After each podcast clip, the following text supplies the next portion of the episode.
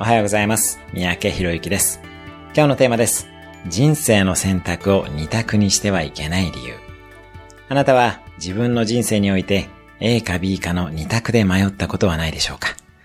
就職、進学、恋愛など様々なシーンがあったかもしれません。自分の人生の選択はできる限り二択にしないようにしてください。イエスかノー、A か B ではなく常に選択肢は開かれていると考えてください。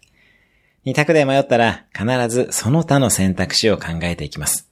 自分への問いは常にオープンクエスチョンでいましょう。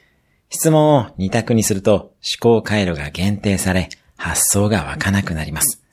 他にはないだろうかと常に自由な発想を持ち続けましょう。それでは今日も素敵な一日を。